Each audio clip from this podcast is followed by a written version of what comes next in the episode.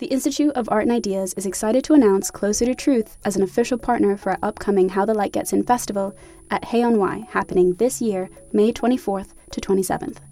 Closer to Truth examines humanity's deepest questions with the world's greatest thinkers, from Nobel laureates and renowned scientists to theologians and best selling authors. For 20 years, Closer to Truth has explored the deep questions of cosmos, consciousness, and meaning. This year, host Robert Lawrence Kuhn journeys to new depths with their Philosophy of Biology season, exploring topics like evolution, race, alien intelligences, sex and gender, and much more. Get early access to full episodes from this brand new season by registering for a free membership at their website, closertotruth.com. Discover the fundamental issues of existence, engage new and diverse ways of thinking, and seek out your own answers with Closer to Truth.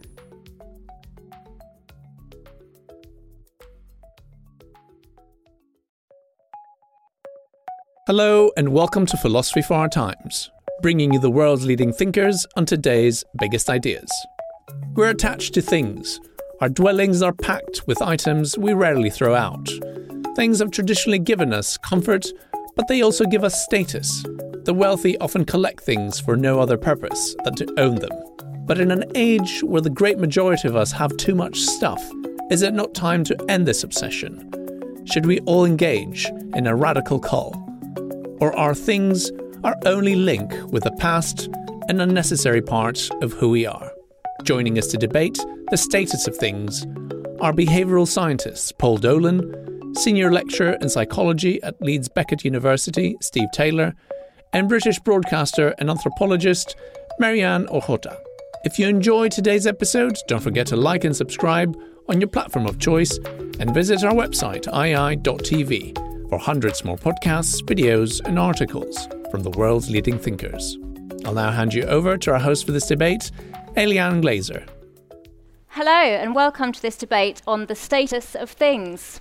So, should we end our obsession with possessions? Our speakers now have three minutes to put their case, starting with you, Mary-Ann. Okay, thank you, and good evening to you all. Okay, yes, we are drowning in stuff. I think we live in peak thing but even in a secular world, I believe that things are sacred. Yep, sure, get rid of the junk, get rid of the stuff that you don't want, but a radical cull? No. If it means something, that might be something good, it might be something more complicated than good, I say keep hold of it. Literally, keep hold of those things. Yes, we live in a capitalist world that is driven by creating desire and demand. We're facing inflationary pressures, which means that it is your duty not only to put the bunting out this weekend, but also to go and buy stuff because otherwise the economy's screwed. Sure, but I would say that a future free of objects is going too far. A future free of objects is to I think, basically profoundly misunderstand what it is to be human, how it is that we create meaning.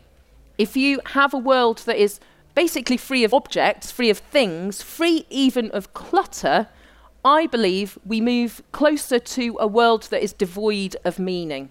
Stuff is the stuff that builds networks of connection between people and places, between the past, the present, and the future.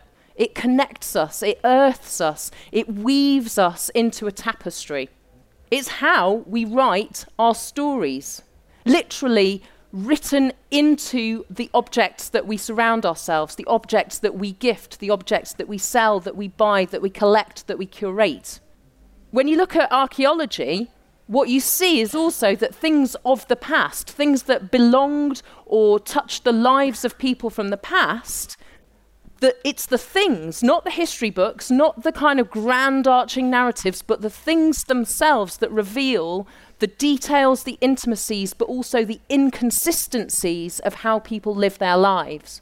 Because it may be the case that the Vikings converted to Christianity in, pick a date, the early 9th century, but then actually, if you go metal detecting in certain places, bits of Yorkshire, or you look at the artifacts that might be in your local regional museum, there's a much more complex story behind them.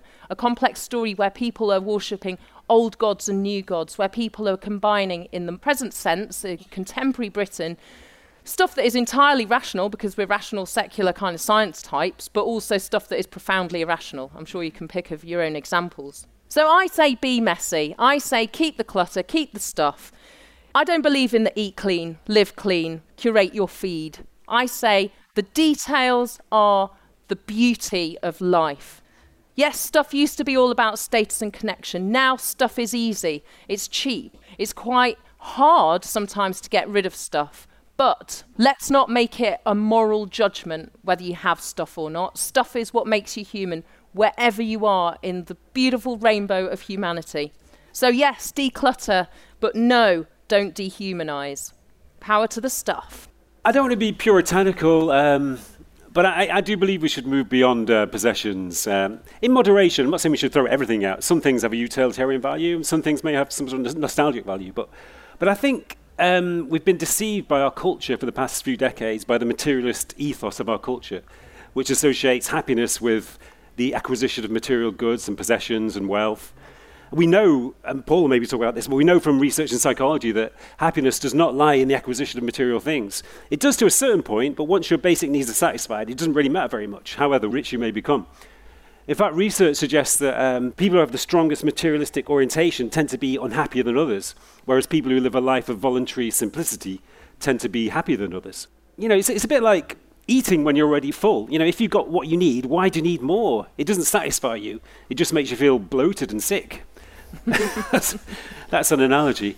And, and another, another, um, another point is that um, if you look back at the history of our species, we've spent 95% of our time on this planet as hunter gatherers. And hunter gatherers live a mobile lifestyle. You know, we would have stayed in the same place for maybe a few months and then up sticks and moved elsewhere. So, in those terms, you know, possessions would have been a burden to us. Our ancestors would have lived lightly. So, when economists or politicians sometimes imply that it's natural for human beings to acquire more and more, to want more and more, that's not actually true. You know, in our, in our sort of instinct, if there is any such thing as instinct, it would be to, to not accumulate too many possessions because it would have been a burden to us when we moved. And indeed, um, contemporary hunter gatherer groups who live the same lifestyle as our ancestors, they tend not to be acquisitive either. They tend to live lightly. And they don't really have an ethos of personal ownership. They tend to own things communally or just use things communally. So, in those terms, it, I don't think it's natural for us to acquire things. And I think that's why it feels so great when you offload things, when you declutter it. It feels liberating. It feels fantastic because, in some way, it's right, it's natural, it's right. We're not meant to be burdened by too many possessions. Possessions also take up our time and attention and our energy. I was reading about uh, Jerry Seinfeld, the comedian who apparently owns about 95 cars.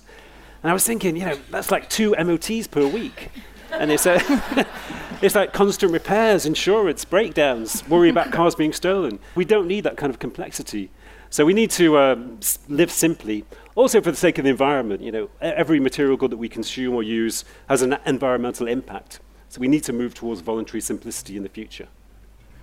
So I guess the first thing to say depends on whose obsession it is, right? I mean, we're we're probably talking, almost certainly talking about very rich, affluent nations, and probably very rich, affluent people in those nations.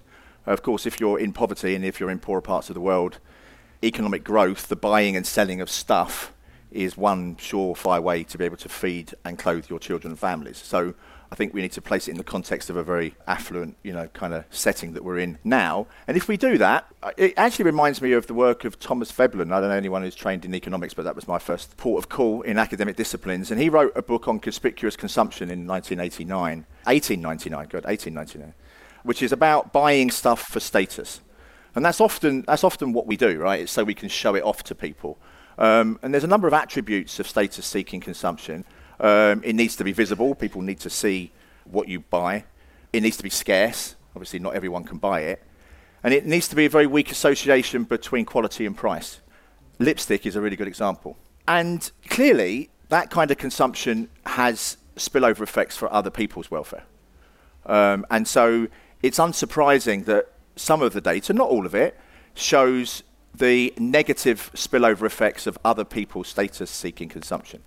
Um, interestingly, when a lottery winner wins in your neighborhood, there's an increase in people filing for bankruptcy.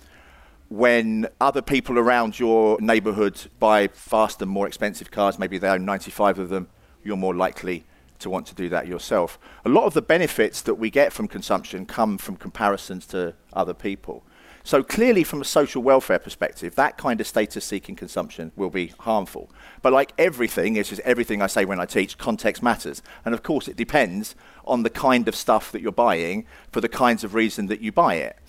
Um, and, and often we create narratives around the kinds of consumption that we morally judge to be good and bad. So buying a car, for example, will often be seen as a very bad material consumption. Uh, sometimes it is. But sometimes the experience of driving is why people will buy a car. Sometimes the experience of watching a big television is why people buy big TVs. I say that because when I did a piece for The Guardian on what makes me happy a decade ago when Happiness by Design was out, I spoke about my very big telly. Um, and uh, the, very, the very tolerant left leaning Guardian comments section were, were not particularly enamoured with my big telly especially as I had the audacity to say that I don't read novels as well, which was really quite uh, insulting. But there is a there is a class lens actually as a serious point through which we look at how people live.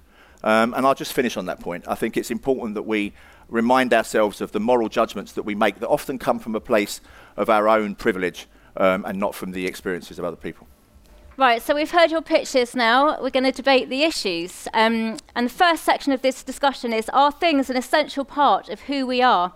And if so, why? And I'll start with you, Steve. And I guess, is it worth drawing a distinction perhaps between consumerism and objects that really have meaning to us, personal objects. We look around our house, anyone who's cleared out a relative or a parent's house after they've died, those, mm. those objects really have nostalgic and positive associations and are bound up with memory. So, should we draw that distinction, do you think? Yeah. I know what you mean, but, but you mentioned this before that possessions are associated with the past. Mate, I think, Mary-Ann, maybe you mentioned that. And that is one of the issues that, you know, in spirituality, for example, everything is based on living in the present. You know, we all know that it's very beneficial to live in the present. That's the, basic principle of mindfulness, giving your full attention to the present moment. And one of the issues with, with possessions is that they belong to the past, which isn't a bad thing, but if you orientate yourself too much towards the past, then you lose sight of the present. So I think in order to be fully present, you do need to let go of possessions, and you do need to be firmly focused on your present experience rather than the past. I don't think you can really make sense of your present unless you do understand your past, because otherwise you're sort of floating in a nihilistic soup, an ahistorical soup.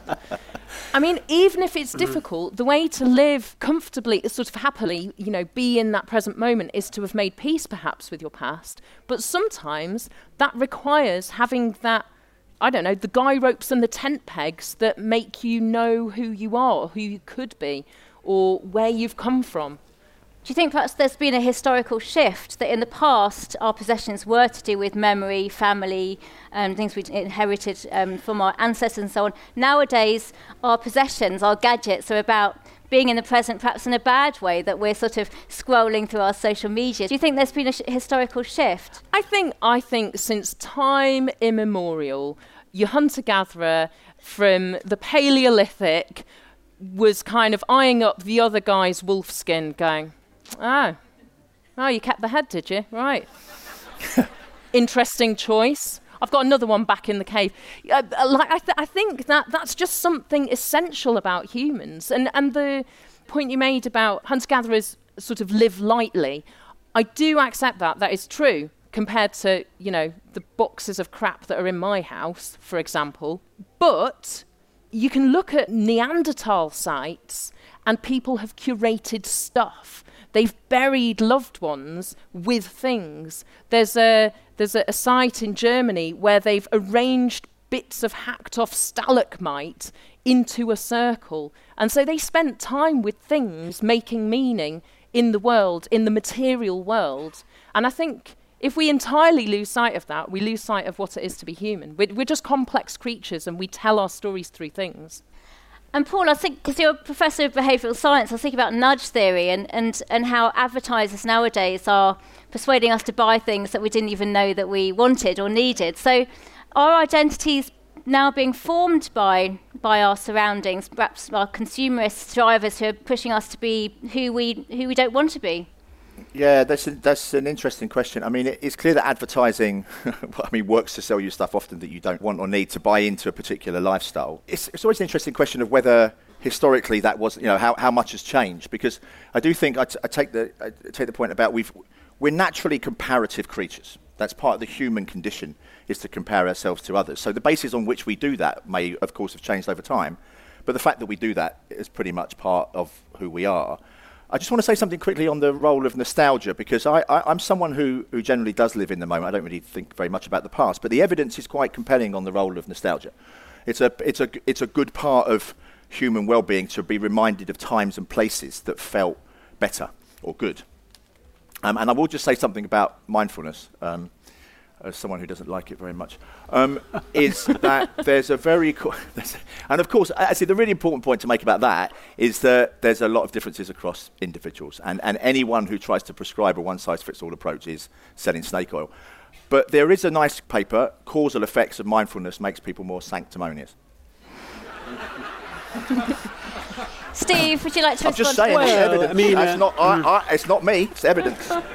yeah, I mean, I, I agree with Paul. There is, there is a, uh, there's a danger in any endeavour of becoming sanctimonious.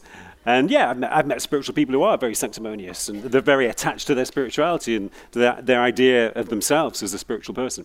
But there's no, there's, no, there's no denying that there's tons and tons of evidence of the benefits of mindfulness. Even in situations of pain, mindfulness has been, has been shown to be beneficial in alleviating the symptoms of illnesses. So yeah, it's a question of balance. Everything is a question of balance. I mean, I agree with you that we do need to be reminded of who we are. We do need a kind of structure to give us a sense of identity and meaning. But I mean, the, the problem is when we're too orientated towards the past. The problem is when we're too orientated towards, towards the future. We need a sense of the future and the past, but we need to be rooted primarily in the present. And I guess the may I go ahead? Um, that idea of sort of like being focused too much on the future ties into peak stuff. That you're always trying to acquire. You're always aiming towards the better car, the bigger telly. I want to do. I do want to ask you about why you like your big telly. Um, th- that, that you means that you're not focused. not fo- focused sort of in the present either. What? no, I meant that. I meant that in a good way because you're. Yeah, yeah. In my living room. Oh right, I see. Yeah, that's what I meant. it was kind of meant to be a compliment, I but it came out really. it came out really badly. Uh, let's let's go back. Edit that bit out.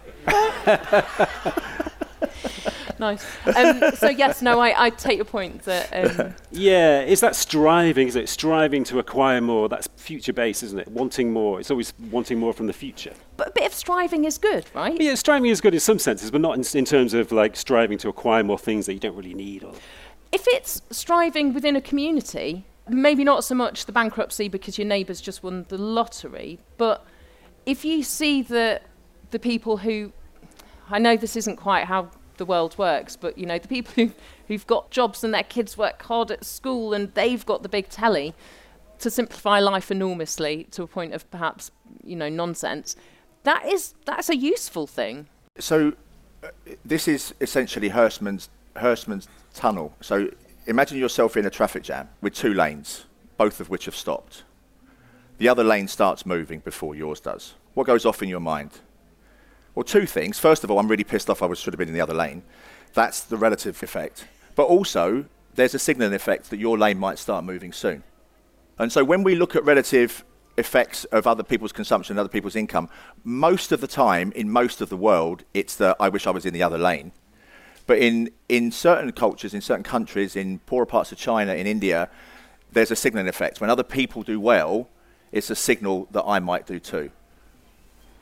But there's also a question coming back to identity about do, do our objects say something about who we are as individuals, or do we live in communities where the group influences the possessions that we own?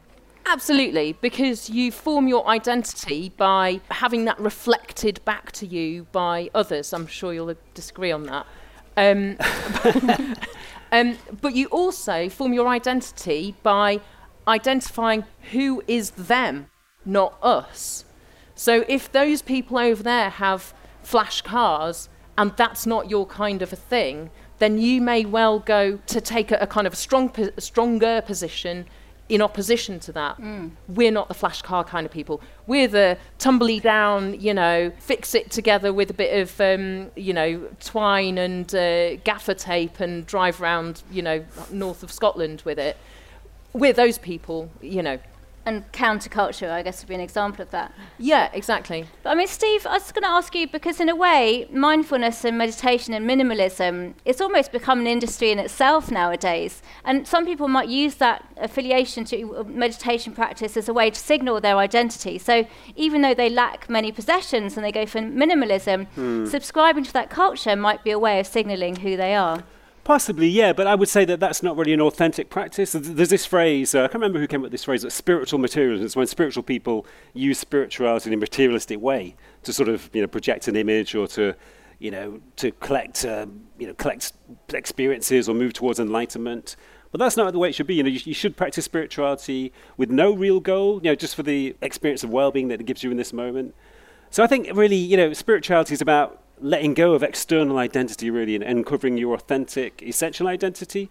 You know, Buddhism talks about uh, relative happiness, which is externally based on things or events or possessions, but there's also an, an absolute internal happiness, which doesn't depend on external things. It's just a, a natural quality of being which you uncover. And the more you focus on external sources of happiness, the less access you have to this internal happiness. Thank you. Do to quickly come back on that, Mary-Ann? I had that experience. I was making a documentary in Tibet and I was interviewing a baker in Lhasa. And he had been working incredibly hard to use the, the barley flour, the roasted barley flour that's sort of traditional there, and work out ways to make it rise with yeast. It's hard to do because you're at high altitude. And he'd done it, and he'd sort of like put together this like really offbeat cafe that sold a really quirky take on traditional Tibetan foods. And I said, You must be really proud of what you've achieved here. And he looked utterly blank. Just, it didn't make any sense to him, that question. He was like, No, that, but we had to cut and like carry on the interview. Yeah, because it just didn't make any sense being proud of what he'd done because he hadn't done it. Even though he was surrounded by what I saw, the fruits of his labour, it just, he had a different worldview entirely. And it, it did stop me in my tracks, yeah. Wow. But hadn't wow. thought to put it yeah. on Instagram. His stuff, yeah. his stuff wasn't his to kind of own or claim. Mm, yeah. Mm, so fair point. Wow. Yeah. Okay, so we're going to move on to our second section of this discussion, which is um, about yeah these advocates from the past. Were they right to um, advocate getting rid of our stuff? So we're familiar with Marie Kondo now, telling us to throw out our stuff. Um, Gok Wan suggesting that we only should only own five outfits. So we're constantly being encouraged to declutter and, and have less stuff. But how far should we actually take it? Because if we look back into history, Jesus and Gandhi, figures from history, um, have also advocated that we get rid of things. So were they right, Paul? It's hard to argue with Jesus and Gandhi, isn't it? I mean, um, set myself up for a bit of a fall with that, wouldn't I? Um, best not do that then. But I mean, I do, I do think it's really important to account for the externalities of our behaviour, good and bad, right? It's not just about whether, as individuals, we should be living in particular ways. It's the impact of our actions on other people. And as I say, I mean, the gains from economic growth at lower levels of income are significant. It literally saves lives. So if we are going to move away, and I, I completely agree with Steve that we, you know, we reach a point where we where we have just enough, and we and we keep saying more, please, more, please, and and there is a point at which we need to rein ourselves in and to calm down and chill out and pay attention to life's experiences more rather than the accumulation of more stuff.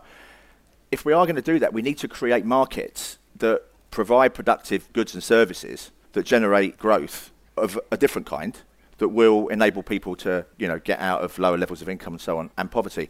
And that, that does actually remind me of two things to say. That as, well, one that we've really spoken a bit more about, but w- that, we should speak a bit more about, which is the sustainability of the consumption. I mean, I think that's, that's, that's, that's a really significant point. Um, it's not consumption in itself being bad.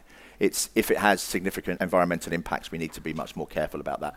And so, considering about sustainable consumption, and, and we can all do that by um, having fewer children, um, that's, that's a really significant way to reduce our CO2. Or maybe getting rid of ones that we already have. That's, uh, that's, that's an even better one. And to reduce inequalities. I mean, that's, that's really, there's, there's, actually a really cool, cool paper that looks at um, search terms on Google by US states based on the inequality that exists within those states. And there's greater searches for status goods, for consumption goods, for brands in the more unequal states. So consume the shit out of life, but do it sustainably and in ways that reduce inequalities. Steve, interesting that list of um, advocates that I mentioned. I mean, Jesus and Gandhi, it's interesting thinking about the values that lie behind the injunction mm-hmm. to get rid of stuff. I mean, Jesus and Gandhi clearly, you know, a very different value system perhaps to Gok and Marie Kondo, but I sometimes wonder when I'm listening to people talk about decluttering, it's almost like mo- modern therapy. That mm, if you mm, tidy mm. up your flat and get rid of all your clutter, you'll actually feel better yeah. and increase your well-being. So what about the values lying behind mm. these I, th- I think Jesus and Gandhi were onto something. Yeah, I think they. I think I mean, every every spiritual tradition emphasizes um, voluntary simplicity, you know, minimalism, not having too many possessions. I mean, uh, in Buddhism, for example, Buddhism is all about moderation. The Buddha was a man of moderation. He followed the middle way between excess and asceticism. So I think that's you know that's that's quite sensible. It does feel fantastic when you let go of things. I took tons of stuff to the charity shop the other day, all, all my kids' books that they no longer read and old DVDs that we don't use anymore. It felt great. It always feels great to let go of things. And partly that is, I think, because it's natural for us to live lightly. But also, it's a kind of, it's like a, a detachment, letting go. It's kind of liberating. You know, we feel that we need attachments to strengthen our identity, but actually, it's always liberating to let go of attachments. I once interviewed a guy who um, he was moving from Lond- from Manchester to London, so he packed all, his stu- all, all of his stuff in a van and decided to pop up back to his flat for a cup of tea with his flatmates. And of course, by the time he left, he came out again, the, the van was gone. and all of, all of his belongings were gone. That's Manchester for you. That's Manchester for you. but um, he said for, for, a few hours he felt devastated. He was, he was just shell shocked and, and distraught. But he said by the time he went to bed that evening, he was filled with this tremendous feeling of liberation. He thought, wow, I don't need these books and records. I don't need this stuff. And, he, and it, was, it was almost like a transformative experience for him. He realized that he didn't need to attach himself to material things, and it changed the, uh, the, way, the way he lived after that. I don't know if that would be a sentiment echoed by people who've lost all their belongings because of a flood or because of a sewer, you know, leaking raw sewage into their flat or someone whose life has been devastated by a natural disaster. I mean, you can kind of handpick your examples. Yeah, I, I, don't think that's a common experience, but I think it is, you know, I've met other people with similar experiences. People not just letting go of possessions, but letting go of things like success and status and achievement. That can be liberating too. But it does remind me, I, I used to own a lot of vinyl, like serious amounts of, of, of vinyl, and I got fed up with carting it around every time I moved house. And in the end, I sold it and got CDs instead. And it's and I really wish I hadn't. I seriously wish I hadn't because because CDs are shit anyway. But also because but what's really important about that is the nostalgia, is the experiences associated with putting the records on, and the memories that we have of those experiences that get lost when the stuff goes so again, it's kind of you know getting rid of stuff, but wisely. I think that's the that's the key thing. And anyone who's got my records, Mary-Ann, I think there's a grave danger in this performative decluttering, where it becomes a, a kind of a virtue stick to beat people. I, have got people nodding, going, I don't want to get rid of my dog eared books and I'm keeping my vinyl. I say keep it. I came across a survey that was done by Lloyd's Home Insurance. So, yes, they've got skin in the game. And they were advising people to, you know, increase their home insurance to cover all their delicious stuff. Um, but the thing that was really interesting that came out of this survey was the stuff that is basically uninsurable.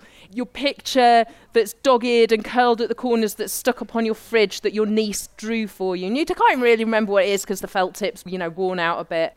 It's the, you know, the cup that your gran used to have her tea out of. It's that, that stuff. You can't just take a photo of it and say goodbye. I say keep hold of it, properly keep hold of it. Um, in this Lloyd's insurance survey thing, it said that most people have about nine boxes of stuff that, if they fessed up, they would call clutter. And I thought, shame on you for making them fess up. They should own it and be proud. but the other thing that really struck me in this survey was I, am not on commission. I was going to say you made this survey really. I just thought it was a really good survey, really interesting survey. Not really in the way that they meant it to be, which was you know like buy home insurance, um, but anthropologically, uh, one in five people hide things that are sentimental and precious to them from their partners. So things like a, a card or a letter that was given to them by an ex or something like that. They just don't want to get into the conversation, but they also don't want to get rid of the stuff. So they hide it in the bookshelf. If you get rid of all your books, where are you going to hide it?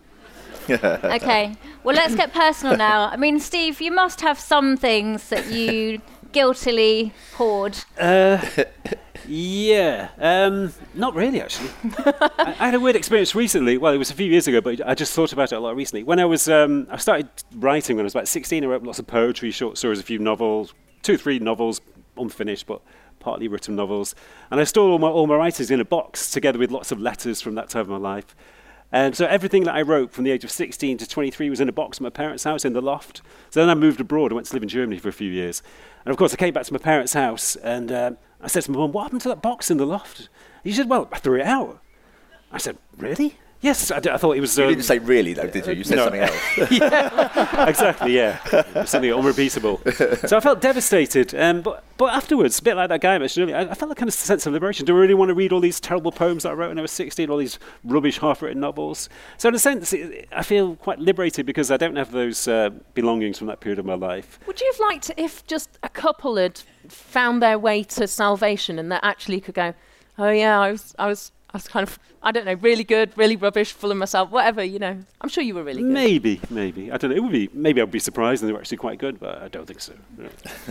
And Paul, if not Yeah. the TV, what Yeah. would you be willing to give up Uh, if you yeah, had the probably time would to, have sent my ti- kids to at, some, po- uh, at one point, but um, probably not not now. They've been around too long.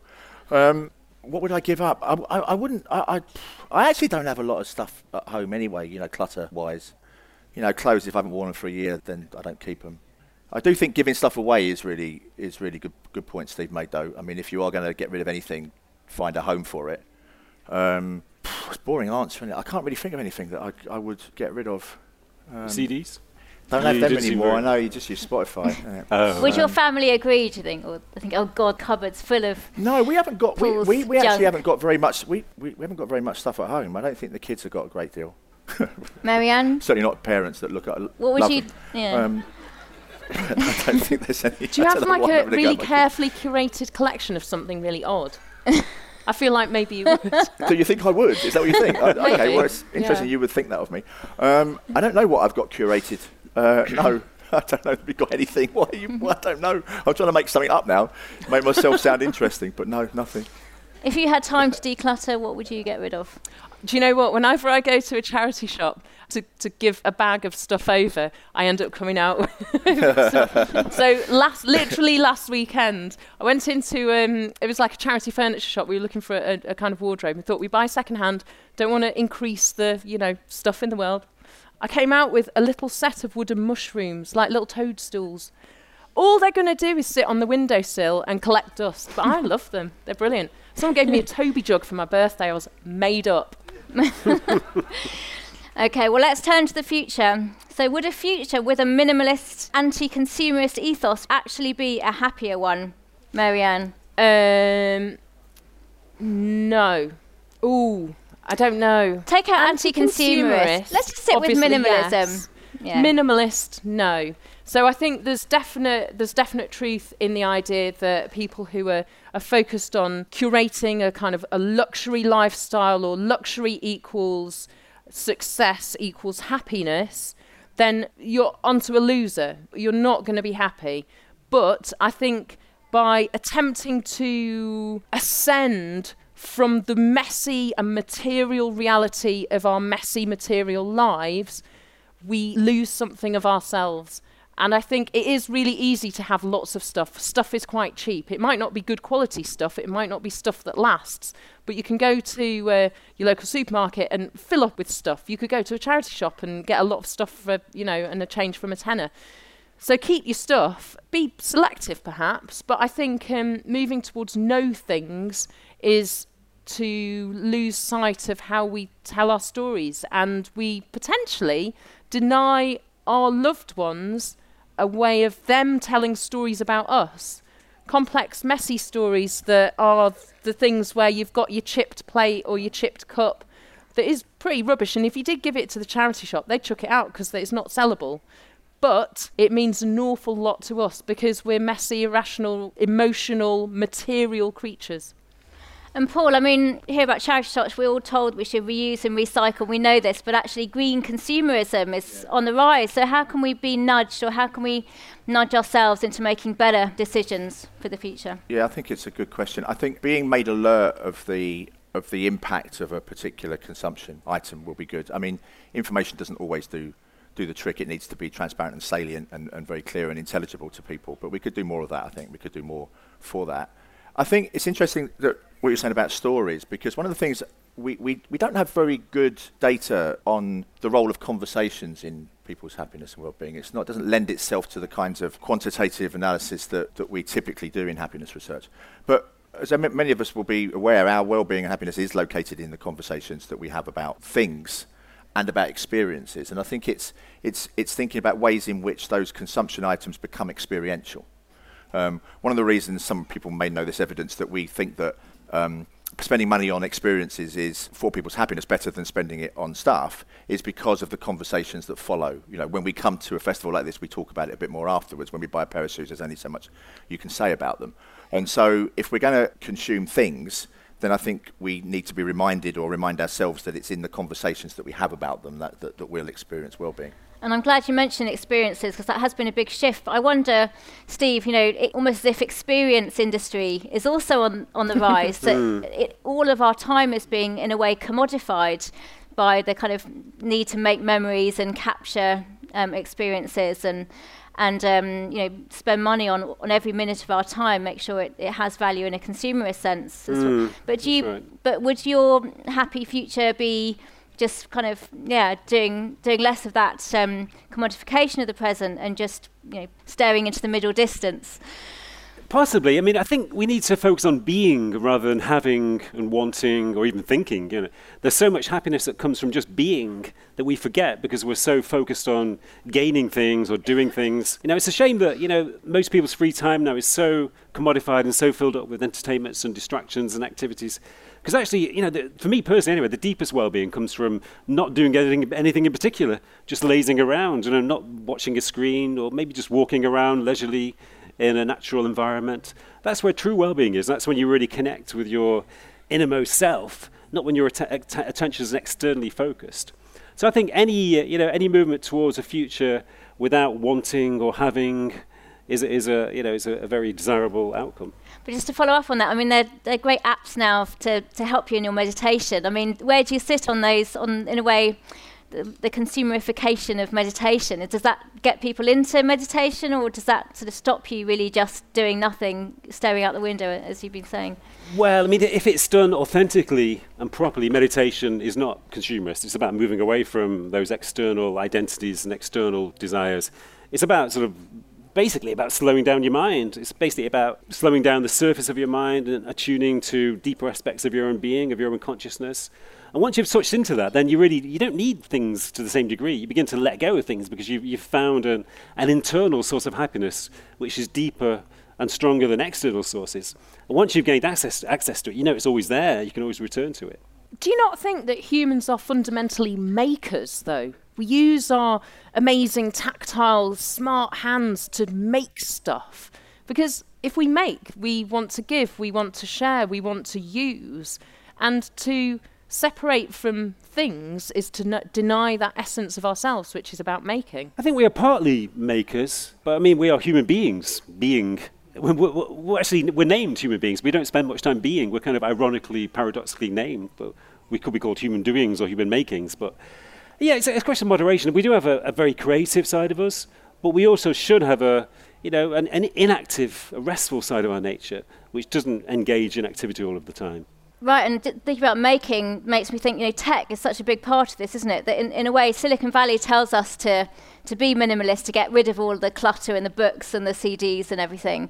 But actually, ironically, then we buy more stuff in the form of gadgets. So tech's a big part of this story. Exactly, and then they sell you a bit of a cloud rather than a piece of paper. It's not actually denying the stuff. It's it's co-opting your stuff that you're not gonna if you want to sketch you you don't sketch on a notebook, you sketch on your iPad and then I, I mean you could delete the file and that really is you know losing stuff but that's like walking into your parents putting your your 16 year old poems on the bonfire. I mean, there's there's there's some there's some tension, there's some breakage there. I think to kind of have something where you can say, I did this. This is something of me.